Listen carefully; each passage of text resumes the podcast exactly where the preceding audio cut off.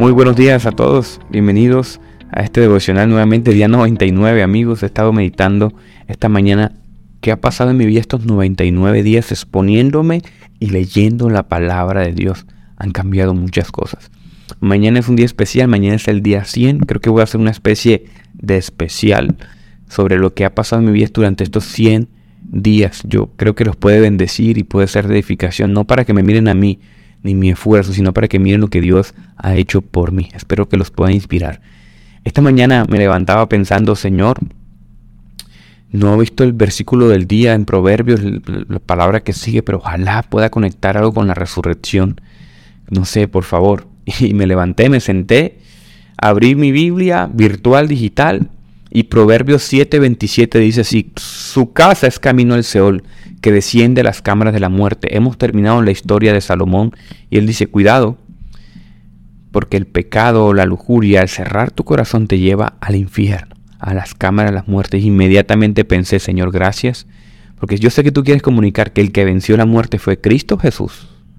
Y eso significa que tenemos esperanza. Esa es la centralidad. Hoy es domingo de resurrección, domingo de Pascua. La palabra clave de hoy es, mira, Seol, el mundo de los muertos pero el mundo de los muertos que Jesucristo venció. Eh, la resurrección de Jesús es la base de la fe cristiana. La resurrección demuestra que la muerte no es el final y que hay una vida después de esta. Esta verdad puede ser reconfrontarte para nuestra vida general, pero también para momentos de pérdida y de dolor. Esto es lo que se tiene que predicar todos los domingos, amigos. Usted dirá, pero ¿no sería como redundante y perezoso predicar a Jesucristo todos los domingos? Nos falta teología, nos falta eh, homilética, estudio de la predicación dominical, historia de la iglesia, y se da cuenta de que todos los domingos se predica a Cristo. No simplemente como el mensaje de expansión, sino en cada área de tu vida, cómo mueres a tu vida, cómo resucitas a tu vida, cómo aplicas justicia a tu vida, cómo aplicas la cruz a tu vida. La cruz, la predicación debe ser cristocéntrica y gira alrededor de la vida, muerte y resurrección de Jesús. Ojalá que puedas entender esto. ¿Por qué? Porque la resurrección de Jesús, uno, confirma la identidad de Jesús y el poder de Jesús, de un hombre que vino, murió y resucitó. Entonces nuestra fe no se trata simplemente de una filosofía o un pensamiento humanista o algo que gira alrededor de ser feliz y estar... No, no, no, no. Jesús significa que no solamente es esta vida, sino la salvación, la seguridad de la salvación no es una filosofía que simplemente te va a hacer sentir bien y te va a dar paz y tranquilidad. No, Señor. Esa no es la fe cristiana. No conoces a Cristo.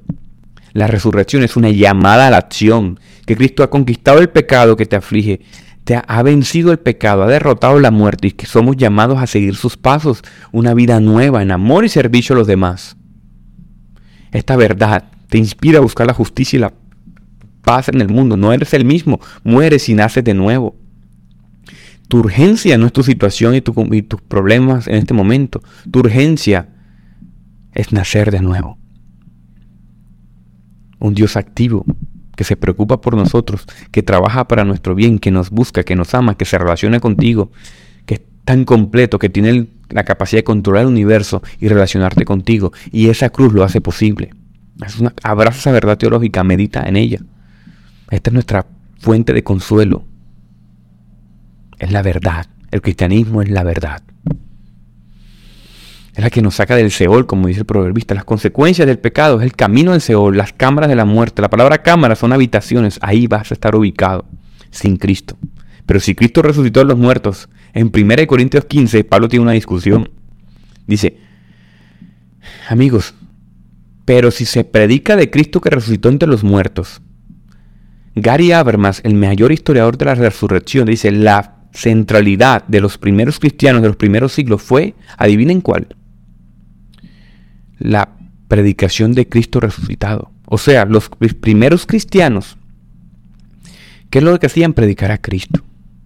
Predicar a Cristo todos los días y a este resucitado. Pero había unos que no creían en Cristo. En Hechos 23 había unos que eran los saduceos. Los saduceos no creían que había resurrección, ni ángel, ni espíritu, ni nada de eso. Pablo dice, mira, si no hay resurrección de los muertos, ah, aquí, aquí quiero hacer una distinción, no era que los judíos y los que les predicaban no creían en la resurrección de Jesús, lo que no creían en el cuerpo, en el cuerpo de Cristo, o sea, había como una especie de revelación incompleta, el judío ortodoxo y el judío primer siglo tiene una religión no revelada completamente, Cristo es el que viene a revelar completamente y a través de sus profetas y los que se relacionaron con él, sus discípulos, y Pablo específicamente es el que viene a revelar esto. Entonces los judíos decían, no, no, no, no, no hay resurrección del cuerpo. Sí, Jesucristo pudo haber resucitado, sí, él demostró que Dios estaba con él, pero el cuerpo no. No, no, no. La verdad, no, no me prediquen a medias, es lo que está diciendo acá. Porque si nosotros predicamos a medias, somos testigos falsos. ¿Cierto?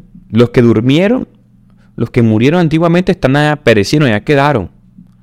No, no, Cristo viene a recuperar el alma y el cuerpo completo. Esto es tremendo. Y me puse a pensar un historiador que revisaba esta mañana y decía, hay pocas cosas maravillosas a lo largo de la historia de la religión. Durante siglos, algunos vivían vidas nobles, cumplían con sus deberes y soportaban pruebas sin esperar recompensa en la vida futura. Y lo hacían porque estaban como seguros de Dios. O sea, lo que está diciendo este historiador es que los judíos en última instancia tenían hasta una visión noble de Dios porque ellos no vivían por una recompensa, vivían en virtud de seguir y obedecer a Dios, sin esperar nada a cambio. Esa es la fe cristiana también. Una amiga escéptica una vez me puso en jaque, cuando no era un cristiano muy, muy entendido la palabra de Dios, me decía es que ustedes son unos ustedes transaccionan la fe, ustedes son unos mercaderes de la fe, se portan bien y alcanzan el cielo, compran su salvación. Y yo decía, bueno, no tengo respuesta para eso, pero luego entendí que la fe cristiana no es una transacción, cuando hablamos de la resurrección no es girando en torno a una transacción, sino a una relación con mi Señor. Y si eso me da eh, la resurrección de mi cuerpo, cuerpo restaurado, como dice la Biblia, ¿verdad? Un mundo nuevo, en plena libertad, pero sin pecado. Eso es un regalo del Señor. Pero el regalo, amigos, se pierde de vista cuando tú te deleitas en Cristo. Ustedes creen que yo medito mucho en el cielo. Realmente yo no tanto. No es ustedes. Yo casi no medito mucho en el cielo. Porque yo disfruto mi relación con Dios día a día. Cómo el Señor ha hecho un milagro en mi vida. Y sigue poco a poco haciendo un milagro en mi familia, en mi entorno. Cómo yo puedo ver gente que pasa de la muerte a la vida por la predicación del Evangelio. Cómo pueden crecer. Cómo el hombre da fruto. Yo me disfruto a Cristo. No solamente me lo va a disfrutar allá, aunque lo voy a ver plenamente, dice la palabra. Voy a ver más plenamente la realidad pero yo me lo disfruto aquí también. Si tú no te disfrutas la vida acá, ¿qué vas a disfrutar en la eternidad? Si tú no disfrutas a Cristo acá, ¿qué vas a disfrutar allá? Nos falta conocer más a Dios, buscarlo más. La historia de Gary Habermas, quiero concluir con ella. En mis clases de apologética, mi clase favorita es la última. Quiero regalarles esta historia de Gary Habermas con la que yo cierro mis cursos el Kaiser de la resurrección, el hombre que más conocía, que más conoce sobre la resurrección hoy en día, porque está vivo. Está haciendo su obra Cumen, más de 10.000 páginas, cuentan algunos. En sus tomos pronto saldrá en inglés y esperando en español también. Gary Hermes es tan robusto en su conocimiento histórico acerca de Jesucristo resucitado que una vez con Anthony Flew, el ateo más prominente y famoso del siglo XX, fue derrotado en un debate y Anthony Flew se replanteó su fe después de ese debate. Imagínense la seriedad del tipo.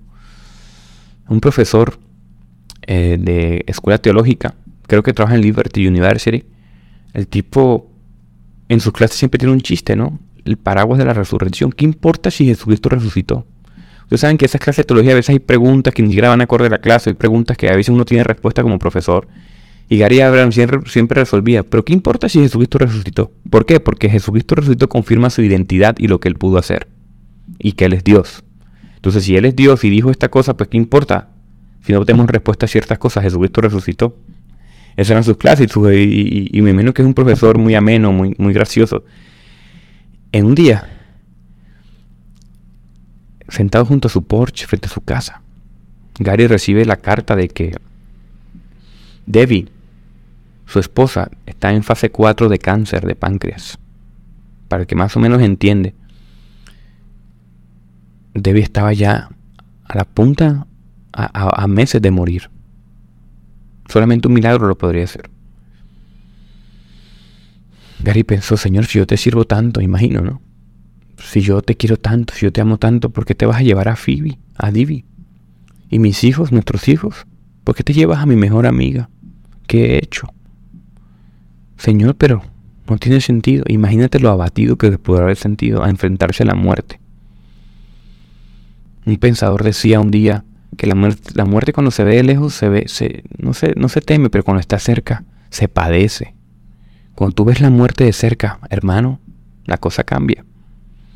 Se doblan las rodillas del que sea, del, hasta el cristiano más firme. Eh, haría ver más. Creo que venía siendo preparado con él mismo porque recibe un mensaje de sus estudiantes que le dicen, ahora tiene sentido la resurrección, ¿no, Gary? Qué, qué importante que Jesucristo resucitó. Fue inevitable no recordarse de sus clases, de sus chistes. Incluso en esa situación de presión fue consolado. Porque ¿qué implica eso? ¿Qué implica que Jesucristo resucitó? Que Él volvería a ver a Divi. Él la volverá a ver. La volveremos a ver. Esa es la esperanza de la fe cristiana. Por eso yo te digo que tu urgencia no es las cosas cotidianas. La vida importa, por supuesto que sí. Pero no importa tanto como estar en la eternidad con Cristo Jesús. Con todos los que ames, con los que volverás a ver. Eso tiene que ser más urgencia lo que estás haciendo. Tiene que movernos a predicar el Evangelio, porque si no, no nos volveremos a ver solamente en Cristo Jesús. Lo volveremos a ver. Descansa en esa obra de Cristo Jesús. Yo quiero que medites en eso, que medites de manera más trascendental. Deja de afanarte por tus circunstancias. Busca a Cristo. Persigue a Cristo, el conocimiento de nuestro Señor Jesucristo. Yo sé que, yo sé que el que me está escuchando aquí, para él es importante resolver estos problemas urgentes que tenemos. Pero amigos, esos problemas temporales no son nada ante la cruz. Ponlos ante la cruz, medita en ello. No te quiero añadir nada para que medites y contemples la resurrección hoy de Cristo Jesús. Amén. Vamos, voy a orar por ti. Gracias, mi Dios, por tu palabra. Gracias, Señor, por tu mensaje. Gracias, Señor, porque es un día especial. Cristo resucitó. Gracias por alinearlo todo, Señor, y permitirme hablar de la cruz. Gracias, mi Dios, porque tú usas este esfuerzo débil, Señor, de un hombre que se queda muy seguidamente sin palabras ante la, para contemplar la resurrección del Hijo de Dios todas sus implicaciones. No vamos a poder entender nunca qué pasó en esa cruz y qué pasa. Muchos teólogos explican, meditan, reflexionan. Señor, pero a que estas mentes finitas te puedan entender un poco, Señor, el día de hoy. Ayúdanos a descansar en Él, a poner nuestras esperanzas en ti, mi Dios. A poder entender un poco qué significa esa muerte en nuestra vida, Dios. ¿Por qué es tan importante? Porque incluso la humanidad, los calendarios, las fechas, todo gira alrededor de ti. ¿Qué significa eso, Dios? Espíritu Santo de Dios, ¿nos puedes revelar al corazón en esta mañana? ¿Puedes hacer que esa verdad entre en nuestro corazón, Dios?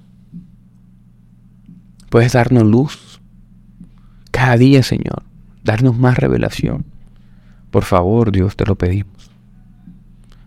Porque aunque no lo entendemos todo, sabemos que es lo más, lo mejor y lo que necesitamos. Ayúdanos a contemplarte esta mañana. Te pedimos por la predicación dominical de nuestras iglesias. Muchos hoy pasarán de la muerte a la vida por, el mensaje de la resurrección. Por favor, usa a nuestros pastores y líderes y predicadores a que se predica Cristo. Cristo y solo Cristo. Te lo pedimos. Amén y amén.